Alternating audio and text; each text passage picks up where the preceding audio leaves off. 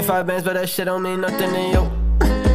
I got a lot of time to invest, I'm trusted in you. Chào bạn, bạn đang lắng nghe Gamia Podcast, là nơi chia sẻ về những kiến thức tâm lý và lan tỏa năng lượng tích cực. Mình là Tuấn Minh và chủ đề hôm nay chúng ta sẽ cùng nhau chia sẻ chính là hội chứng người tốt, People Pleaser.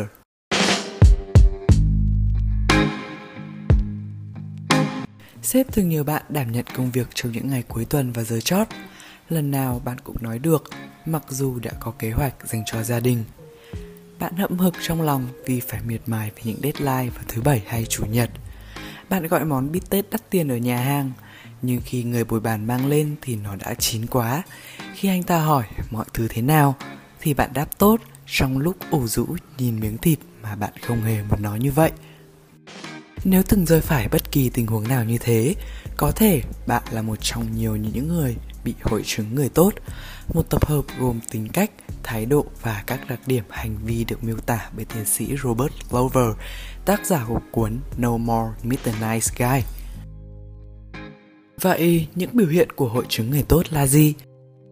Đầu tiên, họ sẽ luôn cố gắng hành động thật đúng với mọi chuẩn mực đạo đức, luôn luôn uốn mình theo những khuôn khổ đạo đức, và giữ nó khư khư như việc không dám để xe lửa lệch ra khỏi đường ray.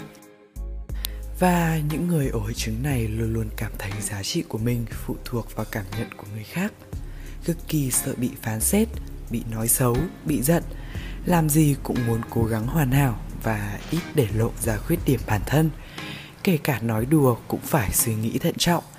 Mà trong thời đại công nghệ hiện nay, mạng xã hội, lượng tương tác trên các trang mạng Facebook, Instagram lại càng ảnh hưởng đến những người mắc hội chứng này. Tiếp đó là tỏ ra chấp nhận hầu hết những khuyết điểm, sai phạm của người khác và dễ tha thứ. Họ luôn có thể tìm ra sự đồng cảm, thấu hiểu để bỏ qua cho những rắc rối mà người khác mang lại. Ví dụ, một người bạn mượn một món đồ vật mà bạn vô cùng yêu thích rồi đánh mất nó. Theo như thường, bạn sẽ phải vô cùng tức giận và bắt người đó phải đền trả món đồ. Nhưng hội chứng người tốt sẽ ngược lại. Bạn sẽ tỏ ra vô cùng bình thường và bỏ qua chuyện này, mặc dù trong lòng đang đầy sự tức giận và tiếc nuối. Và cuối cùng là họ không chú trọng cảm xúc và nhu cầu thật sự của bản thân. Cảm giác như bản thân lúc nào cũng không thể quan trọng hơn người khác. Nếu mọi người cùng đưa ra ý kiến, họ sẽ nhún nhường ý kiến của đối phương và cảm thấy ý kiến của mình không đáng được để tâm mấy. Sẽ thật may mắn nếu ý kiến của họ được chấp nhận. Nếu không được, không sao cả, vì họ có thể giả vờ vui vẻ chấp nhận ý kiến của mọi người. Họ có thể đáp ứng mọi nhu cầu của người khác và rất khó để nói lời từ chối, thậm chí đôi khi tử tế đến mức không cần thiết. Tuy nhiên, lại hiếm khi đưa ra yêu cầu của mình hay là đề nghị người khác giúp đỡ vì sợ phiền hà đến mọi người xung quanh. Họ thể hiện sự hòa đồng với tất cả mọi người, ngay cả khi họ không thích hoặc cảm thấy không phù hợp với ai đó trong một nhóm. Tóm lại, tất cả những gì mà một người mắc hội chứng người tốt mong muốn là sự yêu mến và hài lòng đến từ tất cả mọi người. Vấn đề nằm ở chỗ đó. Khi bạn quá chú trọng vào hình ảnh người tốt của mình và nó không còn đồng nhất với những suy nghĩ hay cảm xúc thật của bạn nữa, nó sẽ bắt đầu phản tác dụng. Hội chứng người tốt sẽ gây ra nhiều những tác hại khác nhau, dễ bị stress và dẫn đến trầm cảm, hay tự ti với bản thân và những thứ mình làm. Rồi có thể họ sẽ mất đi niềm tin của mọi người, mất đi lập trường, quan điểm của bản thân mình, và qua đó là sẽ không thể phát triển bản thân được. Và làm thế nào để bớt đi một chút nhỉ? Giải pháp đơn giản ở đây chỉ là học cách từ chối, nhưng không phải về thái độ hung hăng, lấn át người khác. Điều này sẽ khiến hình ảnh người tốt trở nên thật xấu xí. Thay vào đó, thứ họ cần chính là xây dựng một lập trường.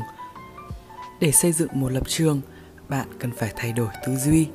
Trước tiên, hãy học cách chịu trách nhiệm về vấn đề của chính mình. Một vấn đề thường thấy ở những người tốt là cảm thấy bất mãn trước những vấn đề không công bằng.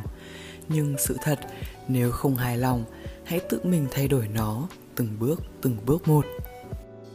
Ngoài ra thì hãy biết cách nói thật, vì người ngoài không thể đọc suy nghĩ của bạn đâu. Nếu bạn không thể nói ra những nhu cầu, những bất mãn của bản thân, chẳng ai biết cả, và họ cũng kệ bạn thôi. Hơn nữa, hãy hiểu rằng cảm xúc của người khác không phải trách nhiệm của bạn. Cuối cùng, khi từ chối, bạn cần phải dứt khoát. Nếu yêu cầu vượt quá khả năng hoặc thời gian biểu của bạn đã kín, hãy từ chối, đơn giản và trực tiếp. Đừng trình bày dài dòng, kết luận quanh co chỉ khiến bạn giống như bị cáo đang giải trình trước tòa, để rồi rốt cục hai chữ đồng ý lại trực chờ tuôn ra mà thôi. Tất nhiên, không phải lúc nào cũng nên nói thẳng, nói thật. Nhưng hãy học cách cân bằng giữa quyền lợi của bản thân và của người khác. Trong đó, chắc chắn bạn cần ưu tiên tôn trọng cảm xúc và quyền lợi của mình. Vì sự thật là, nếu bạn không làm vậy, thì chẳng ai để tâm đến bạn đâu. Và đó là chủ đề của ngày hôm nay. Cảm ơn mọi người đã lắng nghe.